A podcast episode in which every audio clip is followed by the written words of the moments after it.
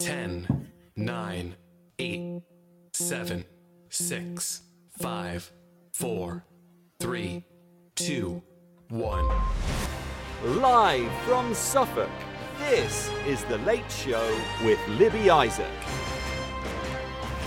Good evening and welcome to the Late Show. It is Tuesday, the 23rd of November. I am Libby Isaac and stop the press. I am joined this evening by the one and only Professor Dame Mary Beard. I hope you're sat comfortably for what will be an inspirational conversation around politics, around Twitter trolls, around women and power, and much, much more. Live from Suffolk, this is The Late Show with Libby Isaac on Teachers Talk Radio. Tune in live at ttradio.org or to join in the conversation, download the Podbean app and search Teachers Talk Radio. Follow the hashtag TT Radio. Tune in, talk it out with Teachers Talk Radio. Good evening, everybody. I hope you've had an absolutely fantastic week, whatever it is you've been doing. Um, the weather in Suffolk today was was exceptional, and um, I had an unbelievably nice walk with my very small two little humans by the sea this afternoon, and it definitely pumped me up for this evening. Um, so, as I've mentioned in my introduction, there. Um, tonight, I am hosting a personal heroine of mine, Professor Dame Mary Beard, uh, a little nerve wracking for me, but what an absolute honour to have Mary Beard on our Teachers Talk radio this evening. Um, and tonight we're going to be talking classics. We're going to be talking classics at schools. We're going to be talking women in power and whatever direction you would like it to go. Remember, this is a radio live podcast for you. So get your phone messages, start texting in, ring in if you're feeling brave. Remember, you'll you'll win a Teachers Talk radio mug. What isn't to love about that on a Tuesday evening? Um, because it's not often you get the opportunity to ask Mary Beard live any of your questions. So this is this is why Teachers Talk Radio is so fantastic.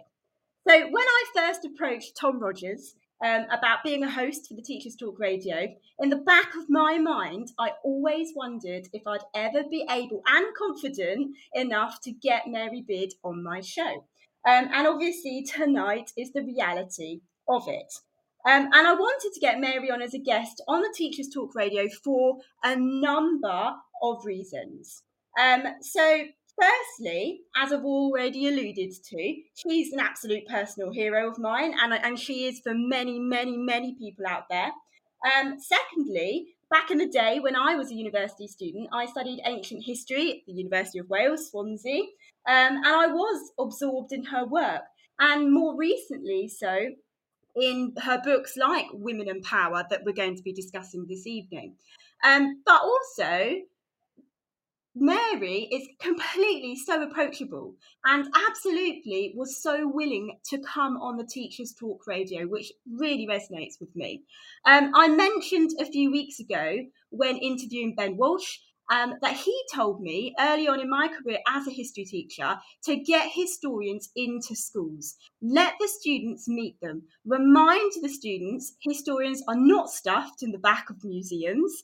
This way, it helps them understand that interpretations that they have to study um, are real opinions by real people. It helps to unlock that sense of reality for them. So after I, I, had that sort of inset with Ben Walsh, I, I approached Mary Beard to come into our school, and she absolutely said yes. I mean, we had um, COVID and we had diary clashes, but the fact that Mary just completely, without even any thought, said, "Yeah, I'll do that as long as it matches. Um, you know, we can fit it in the diary." That's absolutely something I want to do. So it's just complete credit and testament to the type of individual she is. What I'm going to do, I'm going to stop my rambling and I'm going to play the news. And when we come back from the news, I believe Mary is on the line.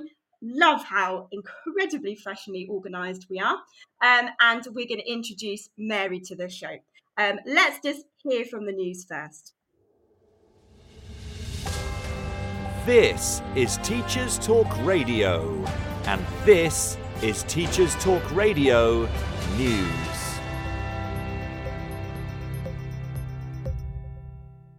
This is your latest Teachers Talk Radio News with Gail Glenn.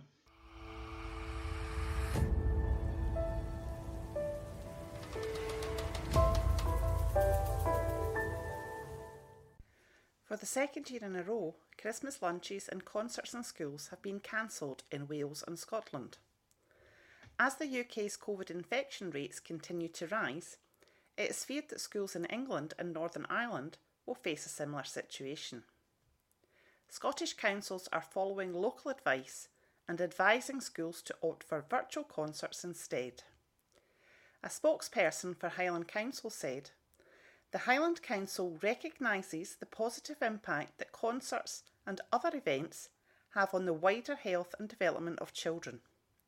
However, COVID 19 remains present in our schools and communities, and therefore Highland schools have been advised that large events, beyond a class, should not take place indoors or for a live audience.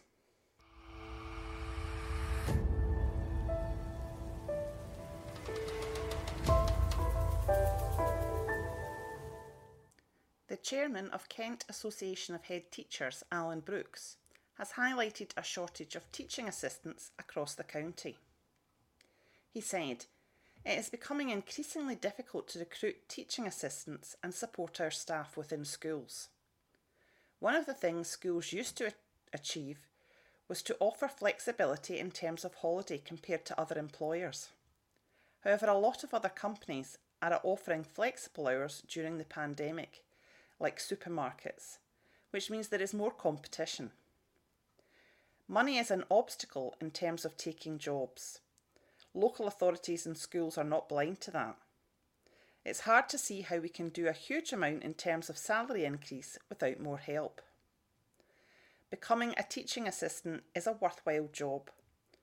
Working with young people, you can see what you are doing is helpful and relevant most often helping the most vulnerable students grow, which is tremendously satisfying.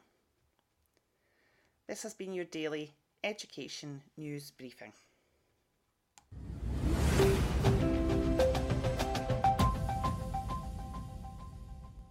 Fantastic. Always amazing news there from our news team. Now, without further ado, and to stop my rambling, um, I'm going to introduce to us this evening um, Dame Professor Mary Beard. Mary, can you hear me? Yes, I can. Can you hear me?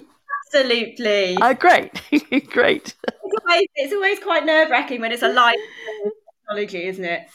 Yes, you think, oh, help, what will I do if the machine doesn't work? But still, I can hear you and you can hear me. That's great. it's absolutely, and also we were, it's fine. We could have had numbers. We could have done some fancy thing with a phone. Everything will always be okay. But it's it's uh, it's definitely a scary thing. I, I I remember my very first show and the feeling when your technology doesn't work. You're like, oh! Well, um, thank you so much for giving up your evening. I know how busy evenings are for you. It's it's really great to be to be with you. I was very pleased that you asked me, and so uh, I'm looking forward to it. Fantastic. Well, I'm going to start um, with some questions, and as I sort of explained, um, obviously we're a live show, so we might get some callers in, and we'll take their calls and we'll see what they've got to say, and people might text in their questions as well. So we're just going to kind of go with it. Super. As, much, Super. as much as we can. Yeah. Super. Okay. Super. So the first thing is to just to get a real brief introduction from you, a bit of background. Um, I'm sure people know, um, but what you're doing now for our listeners, that would be great. Yeah, well, you know, in some ways, it's a very kind of um, academic career that I've had. Um, you know, I came from rural Shropshire. My mum was a primary school teacher, head of a primary school, uh, and my dad was an architect. Mm-hmm. And I was a kind of clever little SWAT girl. Um, mm-hmm. and I worked very hard. Uh, I also, you know, I did a bit of, you know, what we shouldn't call sex, drugs, and rock and roll, you know, and I did a bit of that. But I was still kind of pretty keen on um, on on doing well at school, yeah. and I did. Um, and I went to Cambridge and I studied classics, and then I did a PhD, extremely boring PhD, I have to say, on Roman religion. I mean, it wasn't boring at the time. I look back to it and I kind of sink through the floor. Um, and I then was really lucky. I mean, I've had such a damn lucky career. I got a job teaching for a bit in the University of London. And I yeah. have to say, this is kind of embarrassing that I then got a job back in the university in Cambridge, where I'd studied in 1984. And I have been there ever since and I'm and I'm retiring at the end of this year. You know, oh, congratulations! yes, I'm quite looking forward to it actually, and um, uh, uh, and I've taught students Latin and Greek and ancient history, and I've written about it. But I suppose increasingly I've got very interested in communicating to a wider audience, and yeah. that's partly why I've you know, I, you know, I was lucky that I was asked to do some telly and I've done some radio and I've written for a general audience. And sort of always seemed to me terribly important that, that you wanted to have, um, that sense of engagement with a wider community going hand in hand uh, with engaging with university undergraduates. Um, and I've been, you know, happily, I've been able to do that. And I've had you know, fantastic opportunities to um, make programs, to write books, um, and you know, to explore what what you know how you can make Greeks and Romans interesting because they are interesting. You have to put a bit of effort into it. Absolutely. And I've had a, ch- you know, I've had a chance to do that. And, you know, I, you know, I, I look back at what I've uh, the opportunities that have been given to me. And I think, look, my mum uh, came from a family, it was before, you know, university grants. I know we're now mm. after university grants. You know, her parents couldn't afford to send her to university. Um, and she could then do two years teacher training. And she did that and she taught, you know, she was very successful, um, as eventually as head of a big primary school. Um, she would have loved to have gone to university.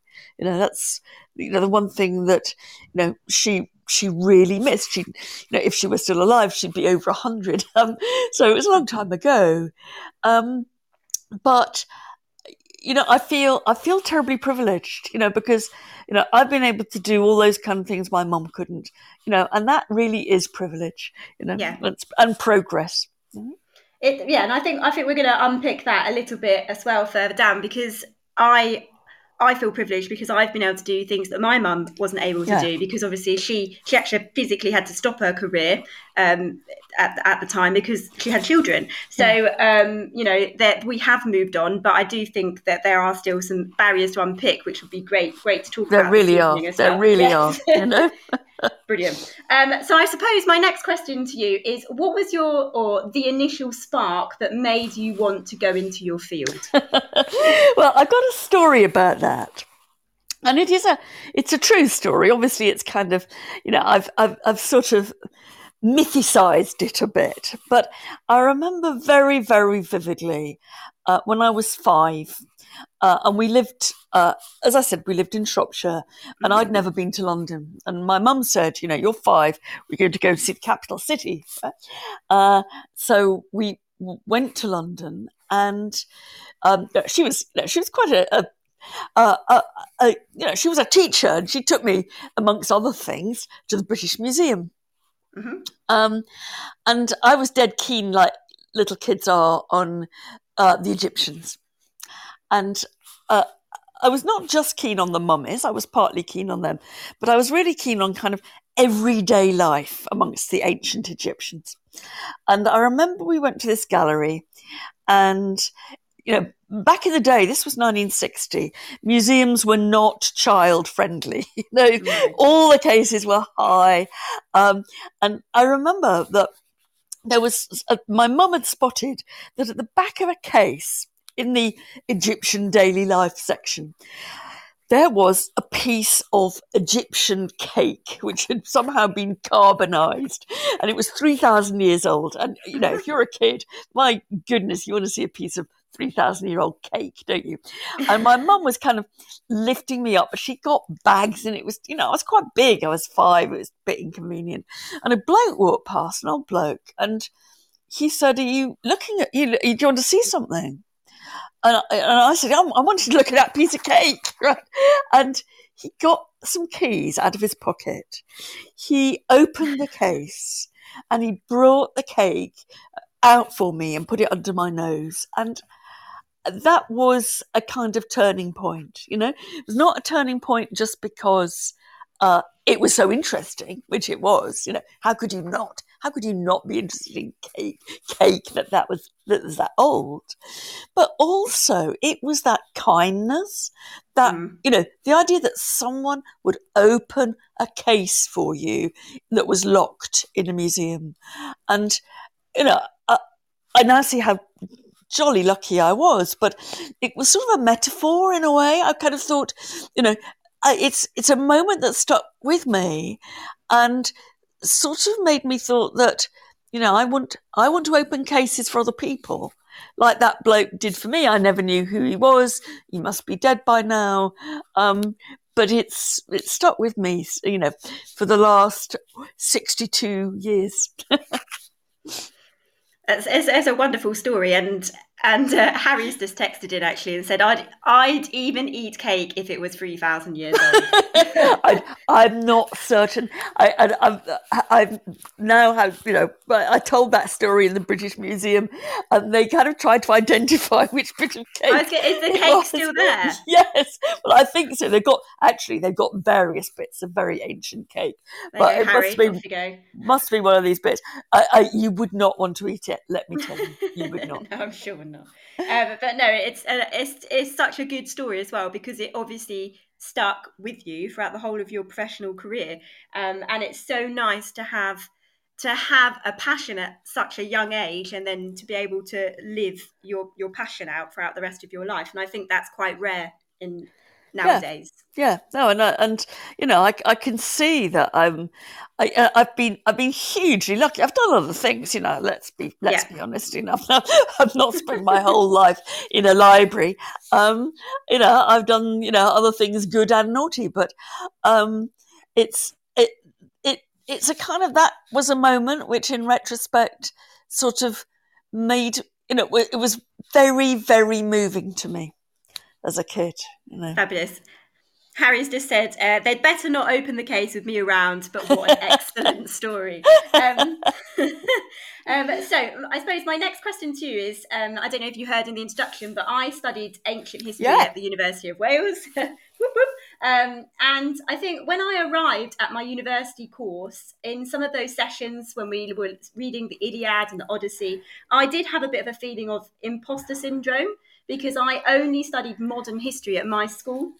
Um, and I remember really, really well that one of my really good friends um, who used to sit next to me in those classes, she'd be laughing at things that I just completely didn't understand because she was reading the Latin and, and I couldn't translate the Latin. And she used to say how how rude certain bits were or how, you know, naughty they were and try and explain it to me, but it was really difficult because obviously it was completely lost in translation.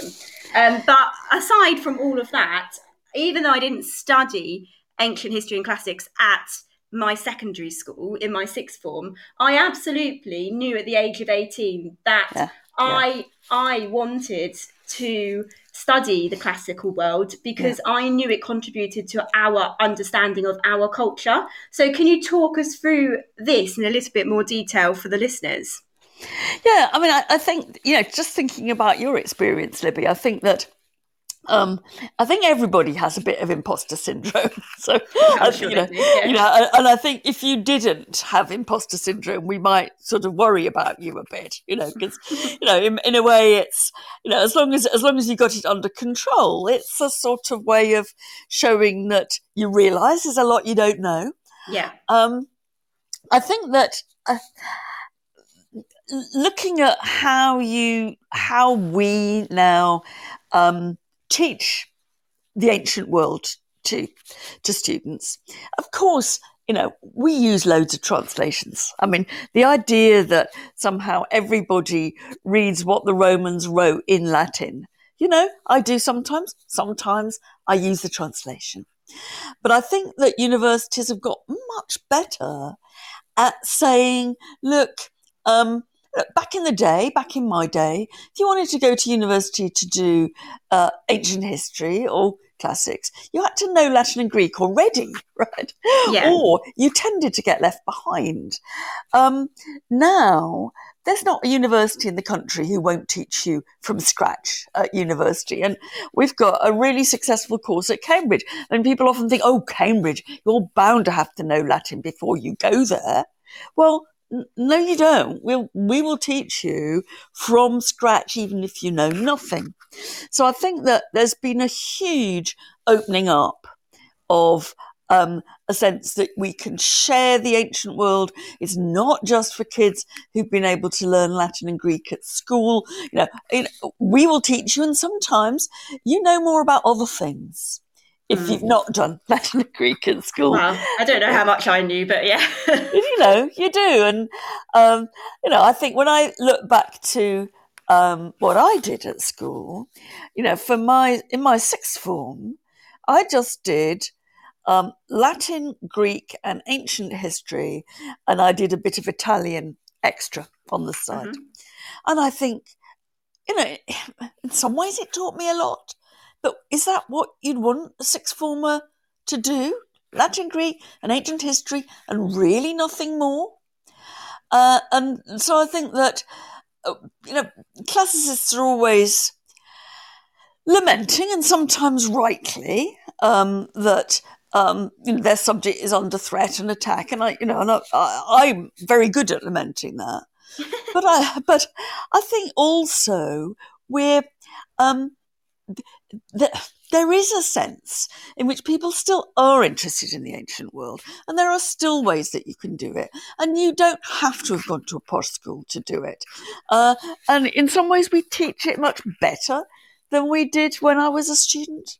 Um, so I think that you know, I, I could do the pessimistic line, but the optimistic line is that this is a subject that really interests people. You can come into it at any point, and it's opened up tremendously from um, when I learnt it at university, and you know, so I think that there's you know there's a lot going for for doing classical studies or classics at university, and you know, in in some ways not, you know, I think all humanities at the moment are a bit under threat, you know, and I, think, you know, mm. I don't want to be too kind of, don't want to give too rosy a picture, but I think that, um, you know, in some ways we've got, we've got something really good to offer and we've got students who are very keen and they're increasingly coming from, uh, you know, what, yeah, wider and more diverse backgrounds.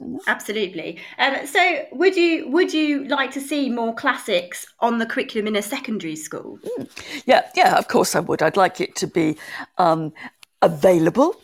Uh, you know, I'm, I'm, not a kind of um, a classical Stalinist. You know, there are people out there who kind of say everybody should learn Latin. Well, you know, no, I don't think that's the case.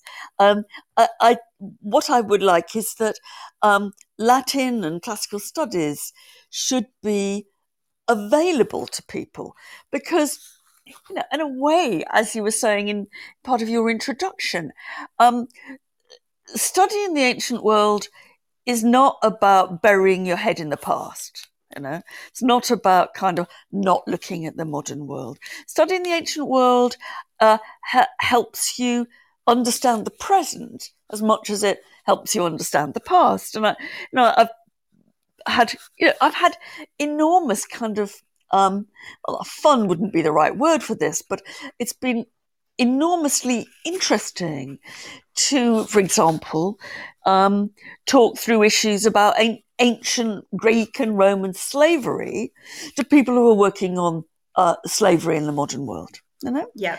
And you can you can use the classics as a way and the problems that the Romans had and the way they talked about it. You can use that as a way to open up debates for us about what we think is important. You know, whether that's slavery or race or empire or things like theatre and tragedy. You know, it's it's it's for me it's a kind of it's a mind opening subject, mm. uh, which you know I would I, I would love more people to get the opportunity to do.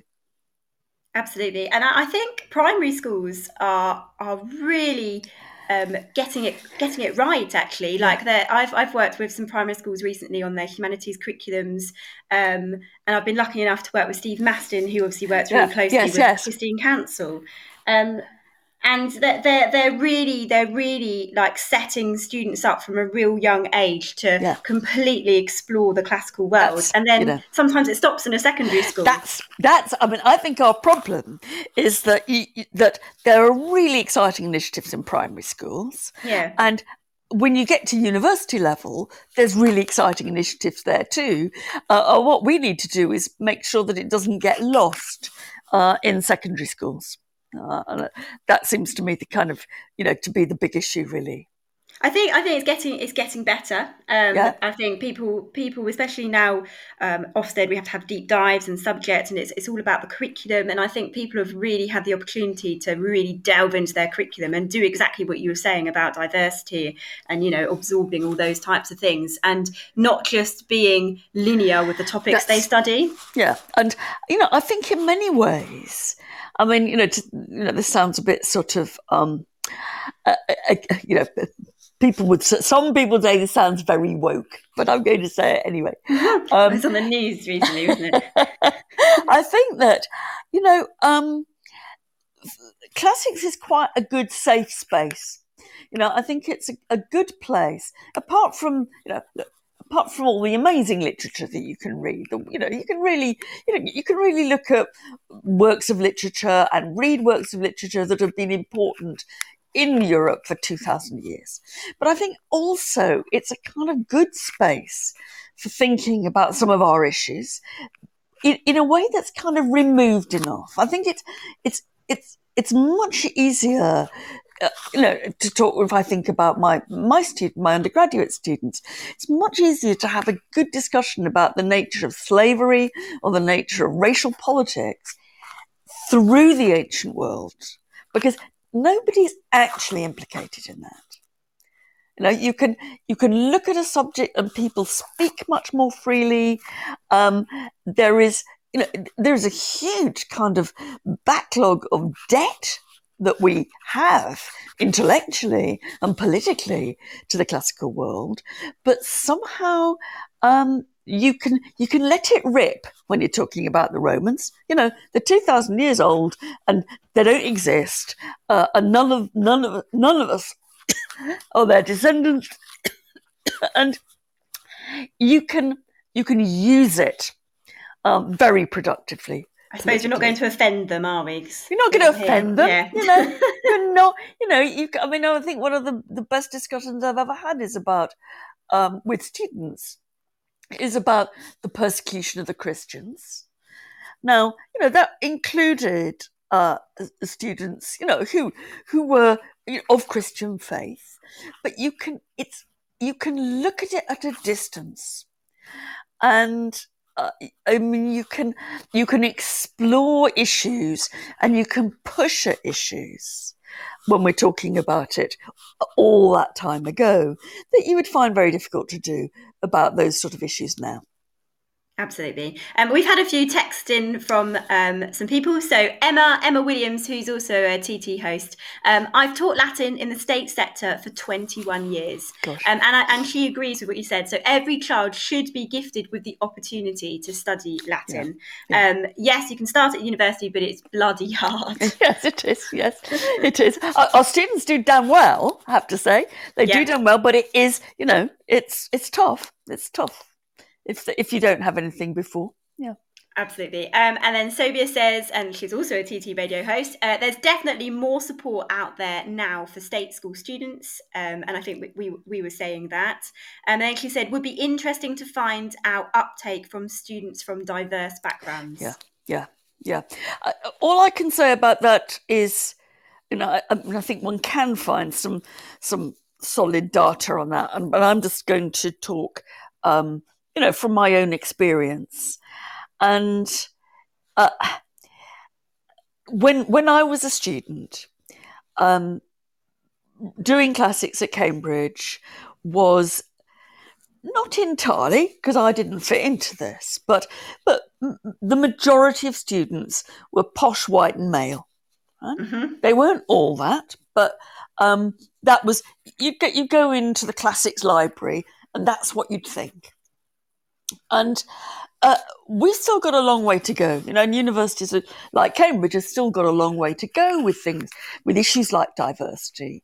But you, it doesn't look like that anymore. You know, you go into the library, they're not all white faces. You know, they're not all you know posh white men, um, and the the feeling that you have is that you know, we we are moving really in the right direction. As I say, I, you know, I don't think that you could stand up and say that, um, you know, we still had an, a, a, fair representation of every social and ethnic group in the country. I, you know, I don't want to claim that, but it's so different from what it was thirty or forty years ago. Absolutely. So, yeah and you know and that's great. You know you get you know it's not just that that is a sort of socially right thing to do though it, it clearly is a socially right thing to do. But it also um, it's it, it's good for the subject you know having different perspectives having kids from different backgrounds talking in different ways about how they engage with the ancient world. That really pushes the subject on you know. So it's it's you know, it, it is about natural justice that you know we shouldn't have prestige subjects which are kind of are restricted to particular narrow groups but also the subject gains hugely from that. You know it's you know it's much more fun to teach. Yeah i mean i'm sure teachers know this you know. I, I don't mean to teach granny to suck eggs but you know it's more fun to teach a diverse group than yeah. a non-diverse group. Just it's more interesting your audience, you get a lot more out of your audience if you're yeah. coming from different backgrounds. Yeah. yeah. Um, so Tom Roycliffe's just texted in, and he's um, he's actually our director of the Teachers Talk Radio, and he says, "Mary, first of all, you are brill. Um, second, do you think that it is of more value to the high school student to be doing practical apprenticeships from 11 to 16 instead of classics? One argument being there's a limited curriculum space to accommodate everything." Well, I think it's very difficult, and that's, um, you know, and that's why I'm always very hesitant about saying, "Oh, I think every, you know, I think everybody should be made to do classics." Um, I don't think that. I, I, I would like to give everybody an opportunity. I mean, I think what the sort of the wider point, though, and this is uh, this is my answer to that question. I hope it doesn't sound as if I'm trying to escape it. I mean, I think the problem about education is that um, there are more things that we want to teach kids than that we can possibly fit into a timetable. You know, and you know, part of the argument is it always comes down to almost almost everything that people want to teach seems to me is valuable to teach and learn. Mm. And the question is how we prioritize it. And uh, and you know that's the difficulty. You know, you know when it and so what do you do when it comes comes to be a clash between um, uh, apprenticeship type training or studying Greek tragedy? right? How do we make our mind up? Now, I mean, it seems to me that, um, you know, I'm, you know, I'm the kind of girl who thinks, look, actually, we need more money in the system. Basically, we, you know, we need more resource. Uh, we need more opportunities. We need more kind of diverse opportunities in terms of subjects and themes and different types of skills, and you can't do that on the cheap. You know? No, I, I am sat. I'm sat here nodding my head like one of those you know, nodding dogs. Yeah, you know, governments always kind of seem to think that what they want to do is get high quality education on the cheap, and I don't think that's possible. Um, Emma's just said one could also argue it's completely pointless most kids studying trigonometry or algebra, but nobody suggests taking maths off the curriculum. no, no, and I think you know you want to say, and I think that I think that COVID has been quite interesting here. You know, it's been tragic but interesting because you say, well, what do we need for a society to kind of recover? What do we need? Well, you know, of course we need science. You know, no one's going to say that, you know, it wasn't worthwhile having people who could develop a vaccine. Of course it was. But if you think about what society needs, it also needs people who can think through what we've been through, who kind of can understand the history of this kind of pandemic, who can look at the way um, uh, we respond as human beings to that kind of thing. And I often tell, remind my students, they know it already, that if you go to Homer's Iliad, the first work of Western literature, I mean, not just to survive, probably the first work of Western literature there was ever, you know, how does it start? It starts with a pandemic. You know, uh, Western literature is born in plague um, and pandemic. And we need as a, as a culture and a society, we need to th- be able to think through that as well as to do the hard science. They're not alternatives. We need both. Um, Emma said, I think every kid should study trigonometry and algebra. um, brilliant. Thank you so much for, for you texting in. It's making it's making it really great. Um, so I suppose my my next question is where or what would your own vision for humanities within a within a school be? And I suppose for this, as, as a history teacher, we need to highlight to our students um, what can what can be done with history, a history qualification or a degree, so job opportunities. And mm. sometimes I think there's more emphasis put on the science and the STEM subjects. So yeah. how can we help the students yeah. to enjoy history yeah. if they've got the passion? Yeah, well, I think there's there's there's all kinds of different ways of doing that, and I, I mean, I'm obviously particularly interested in. Um, uh, uh, though this seems rather mechanistic, but as you kind of suggest, thinking about what what careers are open to you, because you know it's it's there is no doubt that um, that both uh, students and their parents, you know, who were thinking about going to university and um, accruing a large amount of debt, are rightly and understandably saying, well, okay, so if I do history or classics or English literature, what kind of job am I going to get? You know, and you know, I'm I'm very you know, I'm, I'm very hostile to governments assessing uh, different subjects according to their earning power.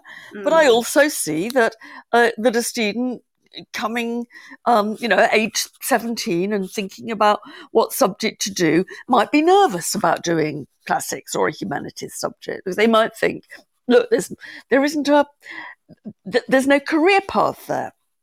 Now, I think actually, happily, that is just wrong. I mean, we haven't been very good at getting that over. Um, but I've been doing a few events recently with some of the alumni from uh, from classics in Cambridge, and they are bursting to tell students coming up or thinking of doing classics, you know, that you can do everything with a humanities degree. You know, we're not any longer in a world where um, where you get on a single track. And uh, some of the, the people that we've been uh, uh, talking to in, in terms of kind of getting alumni experiences, they've been doing everything from um, journalism to finance to law. Some of them have gone into medicine because that's easily possible if you want mm-hmm. to. Um, they've been in education, they've been in museums, um, they've been running companies, they've been entrepreneurs. they've, the range of stuff that you can do after humanities degree is, um, you know, it, it, the world's the world's your oyster if you work hard at it and you're determined.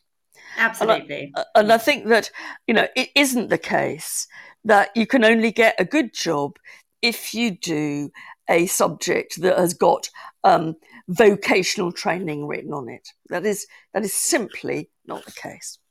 Um, Sylvia said, "Is there any funding for support for those from low income backgrounds?" Yes, in Cambridge there is. Um, and um, we have a, a, bursary, an automatic, you don't have to apply. There's an automatic bursary scheme, um, uh, which helps people on low income. And one of the things that my uh, my own department is trying to do is to add to that, um, because I think absolutely reasonably people are worried about debt. Mm. You know, and you know, it's it's only it's only the very it's only the rich that don't worry about debt. Everybody else does, and um, we are one hundred percent committed to getting people to do.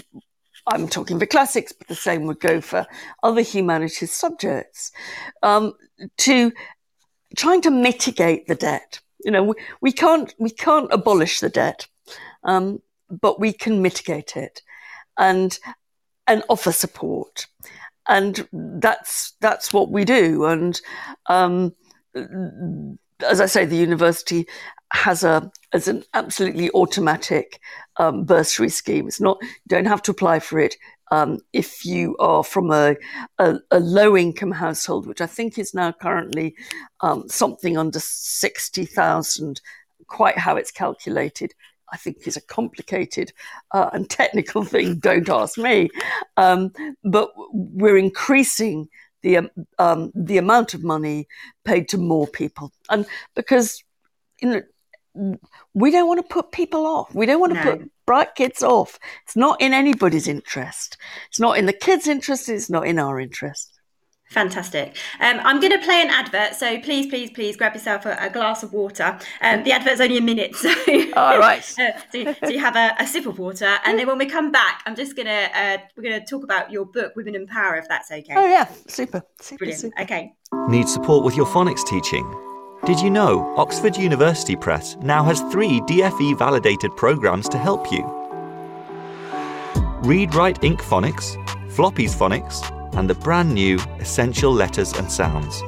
Essential Letters and Sounds will get all your children reading well, quickly, using phonics books you may already have in your classroom. Developed by the Knowledge Schools Trust English Hub, it's affordable, easy to use, and makes teaching phonics with letters and sounds more effective. Whatever your school's phonics needs, Oxford has the solution. To find out more and receive support from your expert local educational consultant, visit oxfordprimary.com forward slash phonics.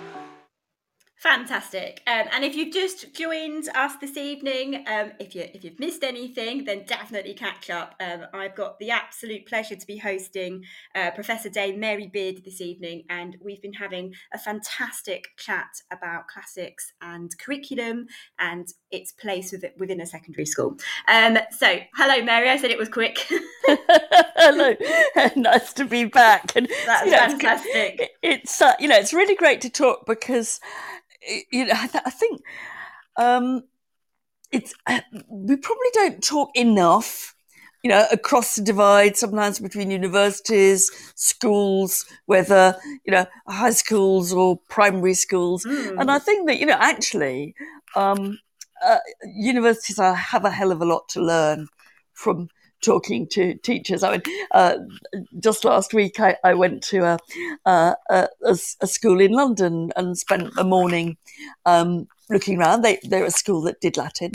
Um, but it was, you know, I, I, thought, I am learning about how education happens here. you know, I'm not. I'm not teaching it. I'm learning. So, yeah, so it's nice to talk to you we've been talking about that quite a lot on the shows that we need to we need to you know stop the divide between primary and secondary and merge it yeah. and that goes without yeah. saying to then obviously higher education yeah. as well um, because it just makes complete sense, doesn't it? Yeah. Um, you know. I suppose uh, in in your book, Women and Power, fantastic book, um, you talk about why society has a problem with female voices and female authority. Now, for female teachers, this is really such an important topic. Yeah. Um, yeah. And I suppose how many times have we, and I've been asked to do this personally, or advised to lower our voices Isn't to assert mm. our authority, mm. and that's yeah. within the classroom and within the corridor. Yeah. Um, so it'd be really great to hear sort of some ideas around this. Yeah, well, I, I was really uh, um, amazed about some of the things I discovered when I was writing Women in mm. Power. I mean, it was, you know, I, it came out of two lectures that I did. Um, uh, uh, when I'd just been asked to talk talk about that subject, about the voice of women and and how women adopted, mediated, or uh, were denied power, and it, I, you know, I, I was kind of equipped with, you know, little anecdotal bits of knowledge about some of this, you know, and I'd read quite a lot about uh, Margaret Thatcher and how when she was kind of working her way up the uh, the uh, the hierarchy of the Tory party. You know, she was she was sent off to voice training lessons in order to speak lower. And it was when I was kind of working on um, well, just trying to think through that kind of thing, that I realised that it wasn't just Margaret Thatcher who's been told to do that.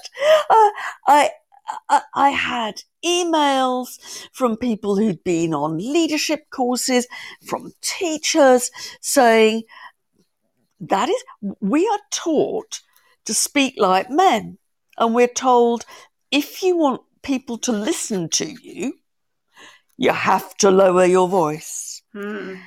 And I, I mean, I, and I felt very ambivalent about this because I, I think as of now, that's probably true, actually. I mean, I can, I can see why people get advised to do that. But I think, why should you? You know, what, what is it that means that a woman sounding like a woman doesn't sound authoritative.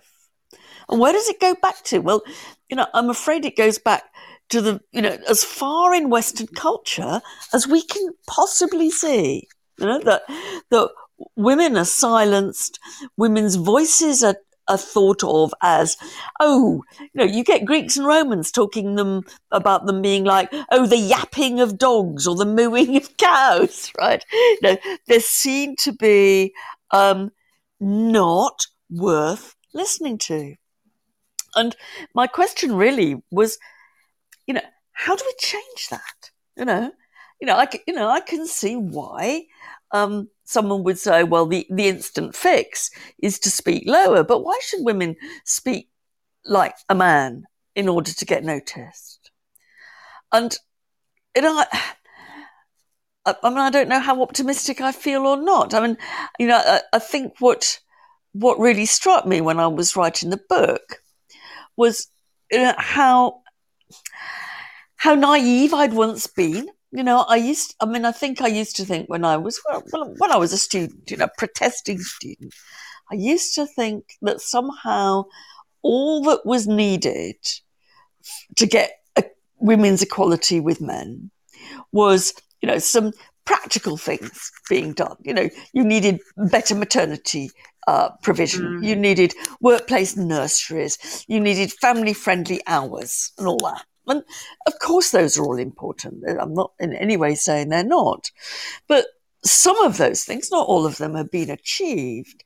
And you see that it that's not the only thing that's at stake here, that we're kind of dealing with a culture that, for as long as it's been a culture, has seen and represented and thought of women as being, um, well, I'm going to put this a bit too extremely, and I don't quite mean this, but you know, n- not authoritative, not worth, not worth listening to.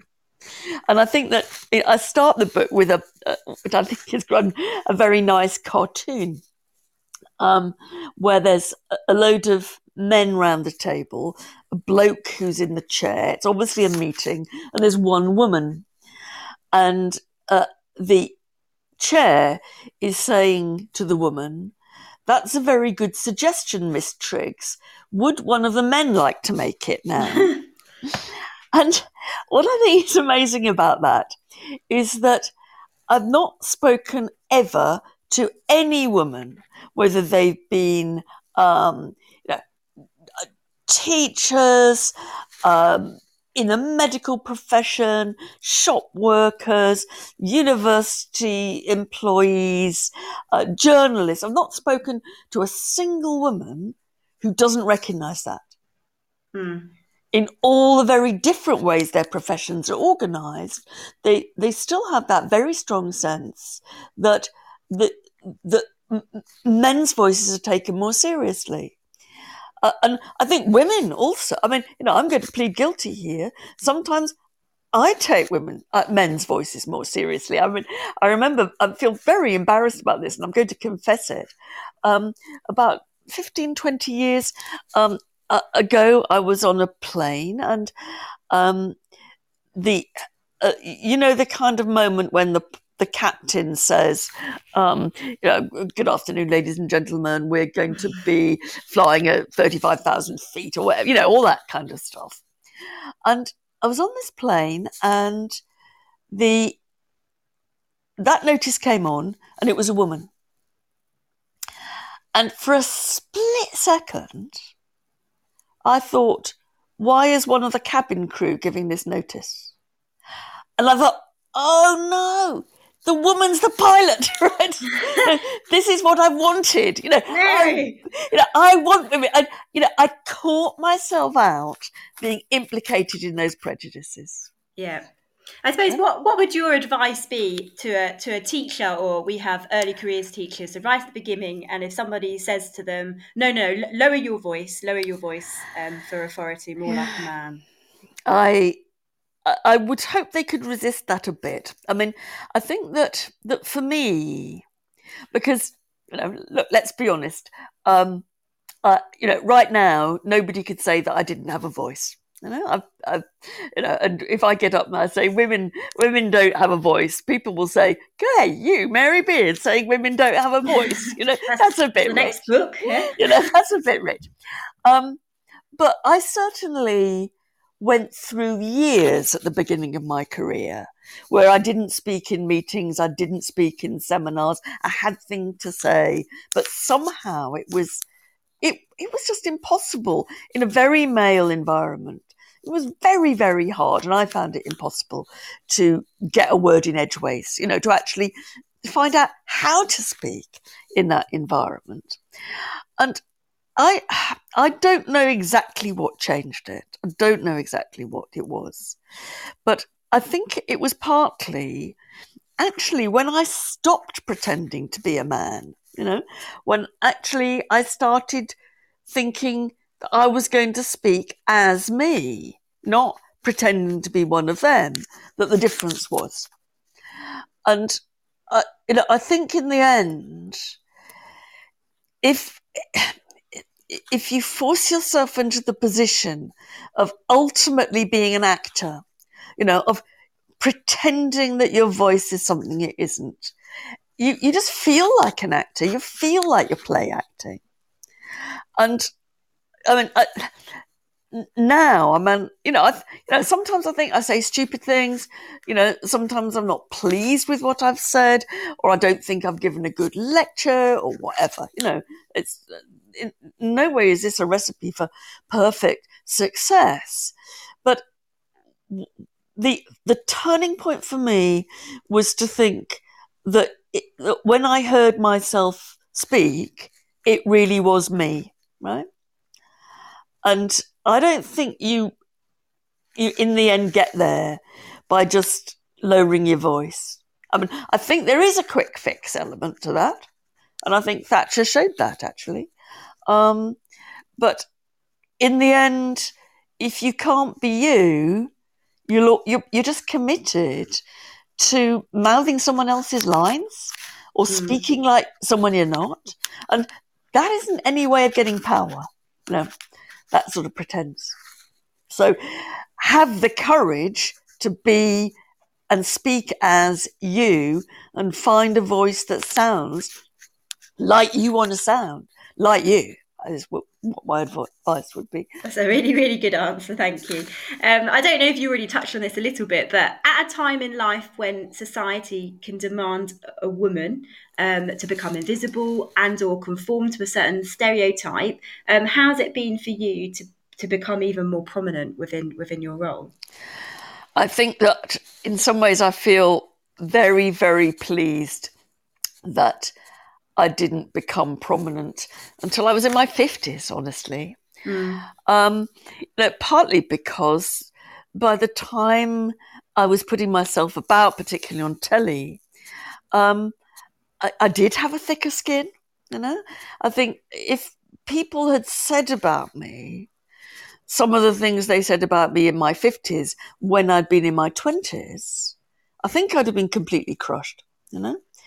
Uh, and I think that, um, you know, I, I, I, think it'd be very bad advice to say to everybody, wait till you're 55 before you do much in public. I think that that's, you know, that, that's probably not a, a very good bit of universal advice. But for me, it gave me a resilience that I think I wouldn't have had um, before. You know, and I remember when I had some really, really bad stuff on Twitter. You know, the, the very mm. beginning of of Twitter trolling, and people kind of, you know, saying things like, you know, uh, you, we're going to blow your house up at nine fifty eight tomorrow, that kind of stuff. Uh, uh, you know, I, I, think that's always quite shocking when that happens. Very, but very specific timings. You know that kind of because you know it's meant to it's meant to frighten you. Mm. Um, but on the other hand, I, I, kind of also knew, and I talked to my children about it. Um, I, I, knew this wasn't going to happen, you know, um, at a certain level intellectually. I knew that. And my daughter said to me, "Look, you know, uh, you know, I'm glad that you're taking it that way, but you know, there would be." millions of women in this country, largely ones that are younger and less confident than you, that would be absolutely devastated. You know, they they would you know they would take cover, um, mm.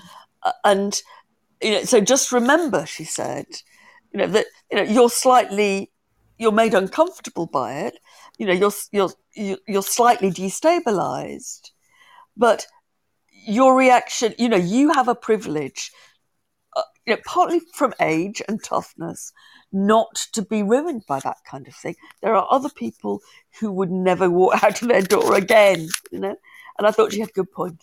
That's that's an absolute good point. It's actually my next question. So well done, your daughter. Um, so um, I suppose um, I don't know. If, well, I'm sure you have. Um, we've as teachers, we've had a lot of um, TikTok problems, um, and obviously teachers have been subjected to to quite a lot of you know horrible things going going through that media and that platform and what what my advice would be first of all to the teachers from you but also like what would your advice be to the students around social media i think it's very difficult naturally and i think that uh, again it's another case where i don't think one size fits all.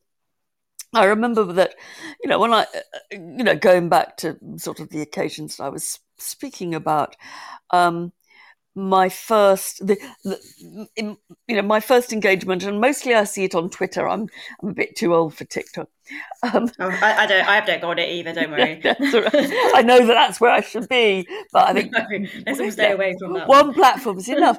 Um, but i think that there, there was a kind of tendency for people to say look there is an obvious solution here. You know that if somebody starts uh, being abusive or nasty or threatening, uh, you block them. You you don't reply. You block them. Don't give them the oxygen of publicity, and you know, move on. And to start with, I did that, and I, I feel I feel fairly convinced that for some people that's the right thing to do. You know, and I would never um, I would never say that you know anybody shouldn't do that. If that's what they feel if that's how they handle this, that's what they must do. Uh, I started to feel kind of kind of uncomfortable about it because I thought, look, that's just leaving that's leaving them to say what they want, and I just can't hear it. That's all, and I'm not replying.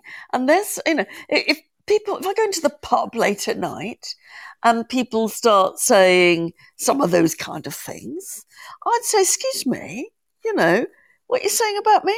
You know, I'd, I'd respond. I would, you know, I'd, I'd object. I would, I would say that's not true.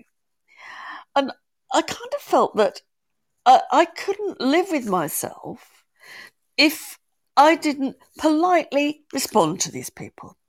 You know, I thought otherwise that um, you know what I was doing really was you know leaving the bullies in charge of the playground. You know that um, you know the, the nice people who got threatened uh, blocked and moved on, and that left um, the bullies saying the same thing.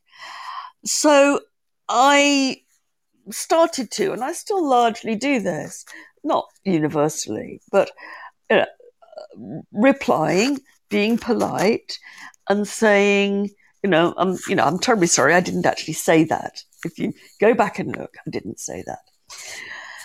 Now, uh, it takes a lot of energy. It takes quite a lot of bravery, and I, you know, I, as I say, I don't think one size fits all. I think that uh, over the years, I suppose in doing that, I've come to see that of the people who are very nasty on social media, I think there are some who are very nasty. I think there are also some who are probably a bit disinhibited. They probably had a bit too much to drink. Um, they're a bit angry, a bit lonely, a bit sad. And some of the people to whom I've replied like that have actually been um, actually very nice. You know, they mm-hmm. said, "Oh, I'm terribly sorry. I shouldn't have said that," and I couldn't possibly claim that that was the majority, but it was. It's been a significant minority, and it's been quite reassuring about humanity that, you know, we're never going to turn social media into a universally nice place, you know, and we actually wouldn't, I think, want to have a world where nobody was ever rude to each other, you know, um, that would be a bit dehumanizing. But it's, it is kind of, it's reassuring to have people say, oh God, yes, I did sound off. I'm terribly sorry, you know, and, uh, so I think I shall go to my grave, you know, um, as long as I shall, whether Twitter or I last longer, we don't know. But, um, uh, you know, going on saying, you know, excuse me, that wasn't quite what I said. You know, would you like to talk about this? I, yeah, I think it's. Um, I think for us as teachers, it's a bit like instead of protect your daughters, educate your, your sons. You know, like let's let's get it right with with the teenagers. Let's get it right with the younger yeah. generation, yes. and perhaps one day we won't be in this position, no, even though no, probably no. will be. Well, uh, type. I mean, I also think that you know, although it kind of seems like social media has been going on for a very long time, it hasn't really, and we. Uh, you know, I think that people are still learning about how to internalize its rules and conventions. And, you know, you know may, maybe, I mean, if, if you're optimistic, in 20 years' time, um, if Twitter still survives or TikTok or whatever, um, you know, it may be that we'll look back to this time and just think, God, we just, you know, we were all over the place then, but, you know, we've got it righter since. And I think, you know, you know, I'd like to think that we we worked um, on g- getting the way we spoke to each other on social media better, rather than simply put our hands up in horror about it. Exactly. Um, and I think for, for our listeners who have had an experience on Twitter or have had an experience on another sort of social media, it's just it it's so good to hear some of some of your experiences and advice with that because because that that that's the reality of, of life at the moment. And yeah, so yeah. thank you so much for, for talking us. And I, well, I also think that it is hurtful, you know. I mean, mm. and I, you know, I don't in any way mean to, sound as if I'm not in any way upset by it. I mean, I think that um, you, I, I, think a kind of big Twitter pile-in sort of me makes you feel as if you've been pummeled. You know, you know. Somehow it's a, it's like a kind of physical assault.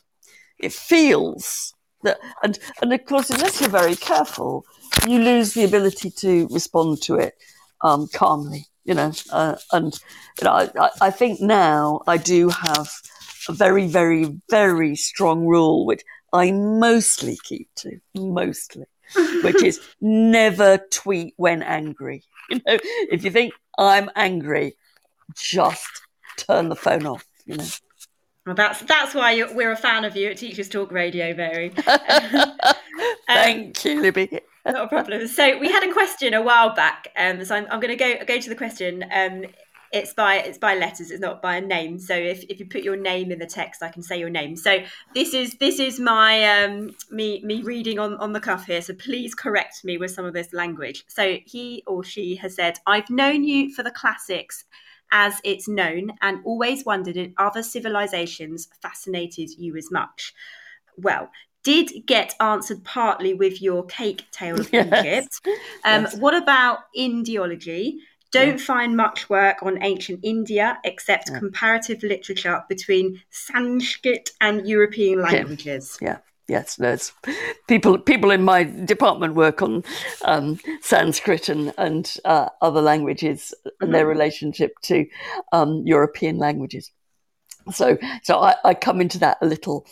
Um, I mean, I think one of the things that changing university curriculums uh, uh, is is doing right now is that it is expanding our sense of what um, what cultures, what civilizations, what parts of the world we want to teach.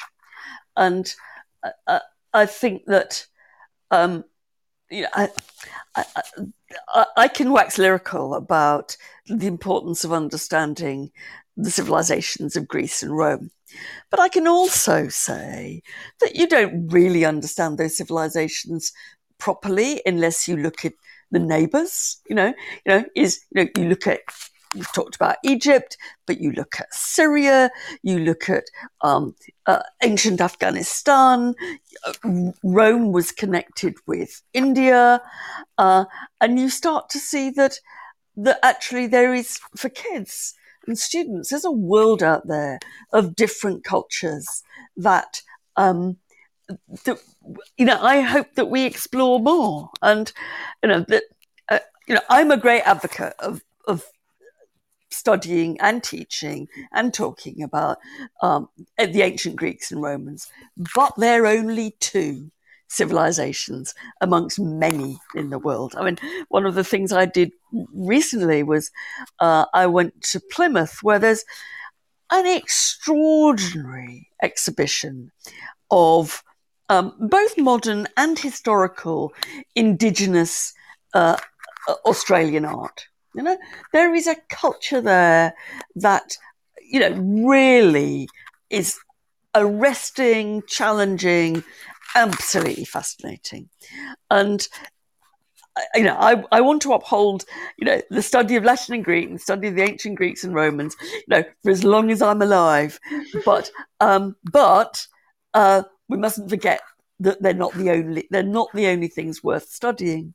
And you know in a way they've been uh, dare i say it over dominant in in what we teach and and where we put our resources actually Thank you. I hope that answered your question. Um, so uh, we've had another text in as well, some um, Portuguese. So, what is your advice for women who have children and want careers?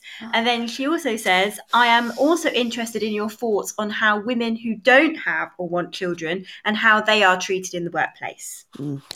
I think, uh, you know, it's things on kids, on on how you manage kids first. I do think things got better since I did it. Um, when there was very limited um, nursery facilities, effectively, um, you you know, my husband and I, we, you know, we had to pay a home childcarer because it was, you know, you, you couldn't find a nursery place. Mm. And that is different now. And workplaces, and certainly University of Cambridge, thinks it has some kind of responsibility to to provide um, childcare. I think it's about the hardest thing that you can possibly do. Yeah. I mean, I, you know, expensive I, as well. Childcare. It, it is. I mean, I just remember, um, you know, I spent basically all my take-home pay in childcare. And, you know, you can see thinking, you could understand people thinking, why do this? You know? Um, I, stuck at it because I knew that I could not get my job back. You know, mm. that I had a job that I I re- I mean, that I really liked, uh, and that I couldn't give it up and find a similar one. I think it's I think it is better now, but I think that the the sheer physical and emotional energy of managing a career and kids, you know, is I mean it's it's crippling for a bit. Now, I think that I, I in retrospect I have no regrets, you know, because um uh you know I, I, I would have been an extremely poor stay at home mum. Um, I would have got extremely frustrated and I'd have taken it out on the kids and, and you know family breakdown would have ensued. I think yeah you need need work for you don't you that's that's you know, how I see it. Got to me. work, it's mm. got you know if you are a better I mean I, I I've I hope this isn't too self serving, but I think I would say you are a better parent if you are a satis- if you are a stimulated and satisfied parent. Yeah? Now, there are many ways of being a stimulated and satisfied parent. It isn't all doing um, the kind of job that I do, whatever. But you know, you you serve your kids best if you're happy, you know, mm. and uh, and in a sense, not frustrated the whole time. I think it's you know, it's very hard the other way round. And I think there's that, um, you know, I live in a, I still live in a university where many of the most successful women have no children. Um, and that is changing, but you know, there is it the kind of overcommitment that um, that university jobs tend to, to demand um, means that those without children, those the, the, women at the top are often women without children. Um, now, I think that there's a uh, there's a kind of issue there uh, about what what we think a woman's career should be. You know, Mar- Margaret Thatcher had two children. Yes, she did. Um, Theresa May only, had Theresa only, May had none. Yeah. Yes. And it, she's still the only female um, prime minister we've had, though, isn't she? So. Yeah. well, May, May, don't forget May. Oh, of course. yes. Um, you know, and I think well, you look. You know, obviously the women in the House of Commons, uh, they've been very vocal about this. Um, uh, and also they're very much in the public eye, uh, and I, I, think have a have a job of of extraordinary stress uh, and difficult hours, and God knows how they cope, frankly. But I think that we. You know, we judge women very unfairly, don't we? We judge them unfairly if they've got kids. We treat them unfairly if they haven't got kids. Um, and there is a tremendous tendency to kind of blame women for their own misfortunes, I think, or, you know, take it out on them to say, oh, well, she's done well, but no children, you know, um, not a proper woman. I think it's very hard. Uh, and I think, you know, we still haven't got that right. No, and I think we started the conversation by sort of alluding to that as well. So we've we've come a very long way from when your mum was the head of the primary school, um, yeah. to where we are today. But we're still we're still not there yet. No, you know, and she, you know, I I, I often think, well, I, I, you know, sometimes feel depressed about that. I then think that my mum was born before women had the vote in this country. Wow. Yeah. And you know, only just, but it, it was, and um, you know, she lived to see Margaret Thatcher as prime minister. Now she hated Margaret Thatcher, um, but she she realised that that things had changed. You know, uh, and however much she disliked Thatcher, uh, she saw that there, it was a change for women that Thatcher should become prime minister. And you know, I, I feel very torn here between. Um, between feeling that we should be celebrating how far things have come. You know, when I was when I was an undergraduate in Cambridge, twelve percent of the undergraduates were female. It's now more or less fifty. You know, you know, things things have really changed, but they damn well haven't changed enough. You know. Um, I, I, think I think that's that's a really a really important point point to highlight is that we absolutely need to celebrate how far we've come, and um, and, and that's that's the point, isn't it? Is that it's only going to get better. Um, so we've just I, I hope so. I hope. Yes, so. I hope so. Um, not detract. This is um, uh, somebody's just texted in and said this. Not detracting from the fact that there have been great inequality up to and including the present, but would say that it's difficult for parents when speaking in regard to career versus children. Um, and he's um, he yeah. says obviously a massive part of the discussion, just highlighting there are lots of areas um, where yeah. it's parents and and absolutely yeah. yes absolutely absolutely absolutely um, so what we're going to do is we're going to go to one more advert break and then when we come back we've probably got time just for a few more questions um, before obviously the show closes so you can have that Great. second glass of water okay. thank you thank you need support with your phonics teaching did you know Oxford University Press now has three DFE validated programs to help you? Read Write Inc Phonics, Floppy's Phonics, and the brand new Essential Letters and Sounds. Essential Letters and Sounds will get all your children reading well, quickly, using phonics books you may already have in your classroom. Developed by the Knowledge Schools Trust English Hub, it's affordable, easy to use, and makes teaching phonics with letters and sounds more effective. Whatever your school's phonics needs, Oxford has the solution. To find out more and receive support from your expert local educational consultant, visit oxfordprimary.com forward slash phonics.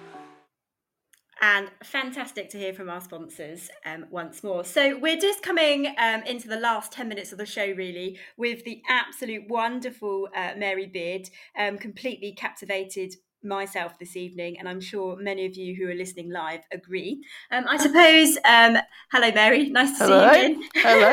um, I suppose um, uh, a question that I have um, for you next is how have some of your topics you write about changed since you began? And I think, has the pandemic changed things for you?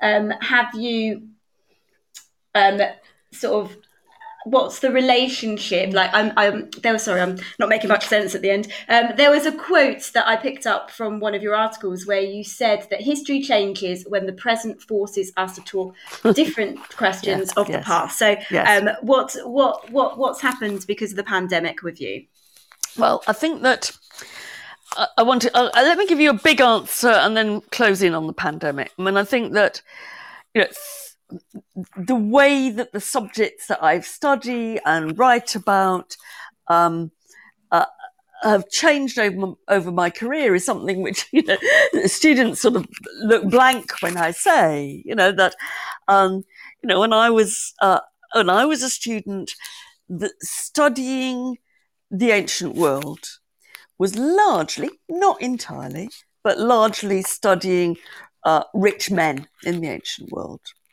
and the way that that, that has opened up over the last 50 years has been you know tremendous and exciting. And you know feminism was directly responsible for bringing women into the curriculum um, uh, and uh, we look at different social groups. There's much more uh, concentration for example on enslaved people on the poor um, and it's a kind of it's a much wider a much wider set of things that we're interested in, uh, which you know, has been you know driven by you know broad, not not very specific, but very broad political changes.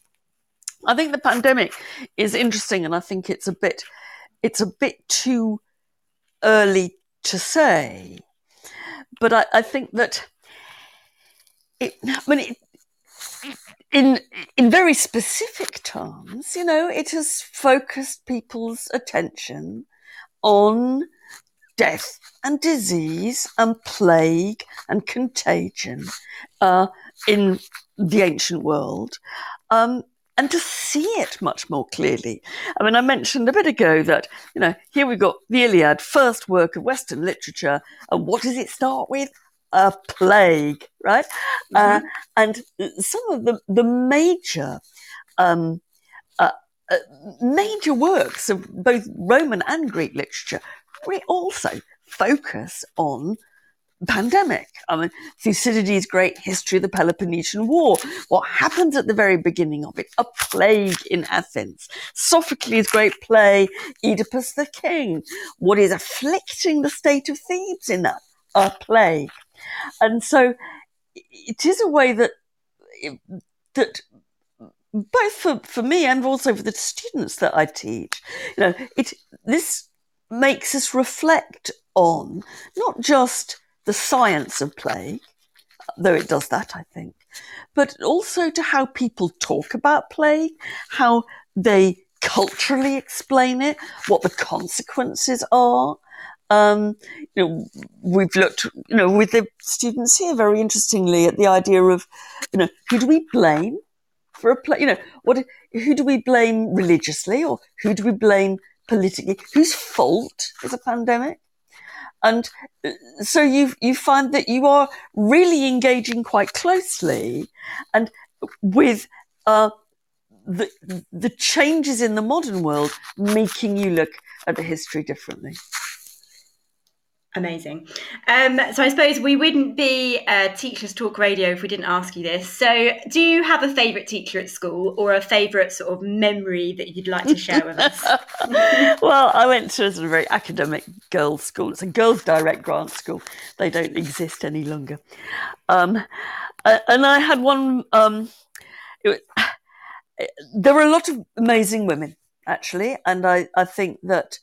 Um, the teachers at my school uh, certainly kind of they they they made me have no doubt that women ought to be able to do what what any man could do if they wanted to right I, mm-hmm. so I, I i thought that might be difficult i thought i could see where the problems were but i but in a sense my school had made it absolutely clear to me that um, I should be able to fight on equal terms with guys.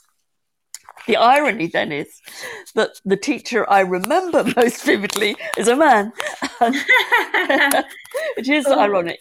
He, uh, he was a guy who taught in a lot of local schools. Uh, a, a, real old eccentric who would now not be probably allowed anywhere near. Oh, we love a maverick, really. you know, yeah. That's right. And he um, he taught us English in the sixth form, and um, you know, which was kind of about apart from uh, Latin, Greek, ancient history, and a bit of Italian. He also taught Italian. Was one was uh, one thing that kind of got half an hour a week, and uh, you can see this is you know this is back in the sixties, early seventies, and he made us learn reams and reams and reams of poetry off by heart. And then he made us um, stand up in the middle of the class on a chair and recite it, right, from memory. Like the Dead Poets Society. Like the Dead Poets Society. it was. And somehow, yeah, uh, he was kind of charismatic because he was a maverick and because he was eccentric. But the poems that he made me learn have stayed with me forever, you know? And I think it's, um, it is, uh, it is because of the poems that he made me learn that I remember him, you know? And, you know, it, it was, he used to actually occasionally to bribe us. You know, I remember that you got 50p if you learnt um, Eliot's The Love Song of J. Alfred, imagine doing that now. Yeah. imagine you get you get sacked, right? Definitely would. it's fifty p for the Love Song of J. Alfred Prufrock, uh, uh, and it was a fiver if you could learn um, the Wreck of the Deutschland. Of course, the Wreck of the Deutschland was so long that no one ever did. Um, um, uh, but it was a, a kind of we knew it was a joke uh, we knew he was, uh, you know, that he was invested in us. And, you know, I'm afraid it is. It's terribly old fashioned. You know, it's, it is terribly Dead Poet Society. Um, but it, it, you know, I can still sit here and say, you know, I grow old, I grow old, I shall wear the bottoms of my trousers rolled. And that's been with me for 50 years. There's there's a school, uh, quite famous school um, called Michaela School, and they they're quite famous because they get their students to recite poetry and learn poetry in the corridors and in the restaurants. Um, so there's obviously a yeah. power to it, isn't there? Yes, and I'm not sure. I mean, it's very hard to know what I thought at the time. I mean, mm. he was, you know, he, he was so kind of charismatic um, and old and odd and eccentric that he kind of carried us. But you know, it, it's given me uh, a kind of, it's given me a library in my head. Amazing maybe maybe maybe us us teachers should uh, st- go into school tomorrow and start um, making students recite poetry and see, see, what happens. Um, so we just had a text in and it says, "Well, your retirement gift of scholarship for students from different backgrounds really made me so happy. Though nothing can replace your dot dot dot dot. Can't put that in words. Basically, your greatness and effort." Sorry, effect. But this is going to bring a lot of positive difference. Wished if your grants extended for masters too. Yeah, no, I think that is what I would very much like, you know, and we're hoping to raise, you know, really to be active, you know, in in raising money you know, to help people coming into um, the humanities at different levels. And I think one of the, the really, really big places where we need more cash and is very important for diversity is master's level students, where it's very, very hard to get funding. So I'm hoping we'll be able to do something about that. Brilliant. Um, and Portionese texted in and said, "Thank you, Mary. I don't have children, and it's good to be acknowledged. They, we are treated differently as are women with children." Yes, Yes. Yeah. Um, I suppose my, my final question to you is if you're allowed to be anyone else for the day, who would it be and why? you can't not have a question like that to end. I don't know. I, I mean, I, I, kind of sometimes feel that, you know, I, would like to be education secretary for the day and right some of the wrongs that have been done, you know, or, you know, be prime minister for the day. I, would love that. I think you'd be brilliant. Yeah.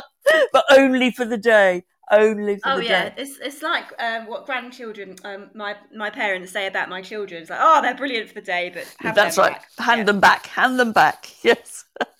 oh, Sobia's just said, what would you change, Mary? Oh God, in the world. In oh, the world, let's go in the world. Yes, I mean oh. we've got we've got three minutes.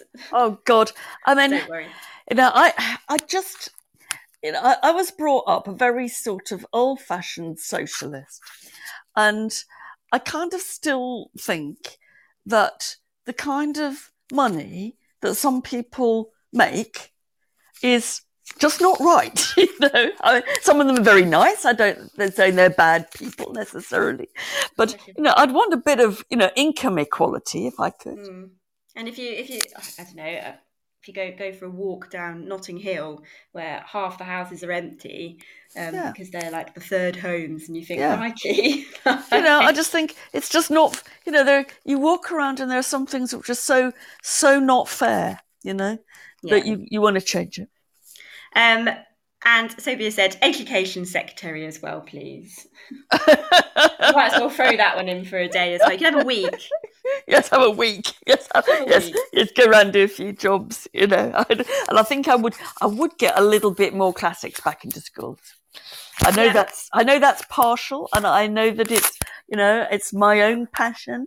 Um, uh, and I know, you know, I know we need more apprenticeships and BTEC and all the rest. I know that, but I'd still put a bit of classics back. Well, there's, there's lots of people who are who are also um, flying that flag as well. I know that Christine Counsell and Steve Master. Yes, that's right. That. Yeah, no, that's right. So, so, uh, so let's so let's good. hope. Um, well, I suppose th- this is the end of the show, really. So thank you so much well, for coming on with me. Great, thank you, thank you. And I'd just like to say to everybody listening, because you you know you are keen teachers listening, that if you've got any kids who are interested in the ancient world but don't have Latin or Greek as languages, don't forget that they can do it at university. Every university in the country will take them to do classics. Yeah. I, I didn't I, I got a D in my French and no in fact I got an E um, I always said it was an excellent uh, grade to my mother but I, I studied classics they didn't even that's didn't right mind you know So don't you know d- don't let them be put off because because they don't think they've got you know because they haven't been to uh, you know because they haven't got languages you know and they've probably been to a school that that can't or doesn't teach them so exactly. Um, so thank you so much. Honestly it's been it's, you've you've spoken for for an hour and a half. Oh, You've God. done incredibly well. No, done well. It's been it's been absolutely brilliant, and time well, really, has definitely gone very quickly. Really nice, really nice to speak to you all. You know, and uh, you know, it's great radio station. Well done. Hey, you keep plugging us. That'd be great. Thank you very much, well, Have, a, have a great week. Thank you to everybody listening. Thank you. Thank Brilliant. You. Have a nice evening Thank as well. Thank you. Bye. Bye-bye. Bye.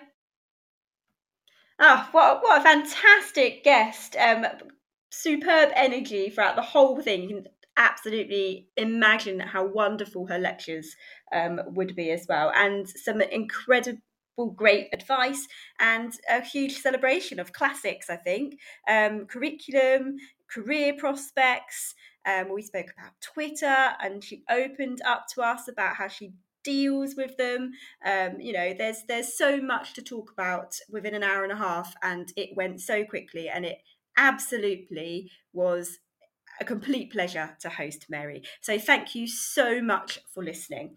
Um, so next week I'm going to be back completely uh, not talk about classics next week. Um, even though I don't know how I'm not going to talk about classics after that one. Um, I've got an ex HMI Ofsted inspector Adrian Lyons, and we're going to talk through the quality assurance within schools. Um, but I've also got Dan White, who's deputy head teacher in Wales. So we're going to be talking about the quality assurance system in Wales as well, and doing a bit of a comparison there. Um, so I hope you have an absolutely fantastic evening and an even better week. I don't know how I'm going to sleep after that. I think I'm going to have to have a glass of wine. Um, so have a wonderful evening, everybody. Bye bye.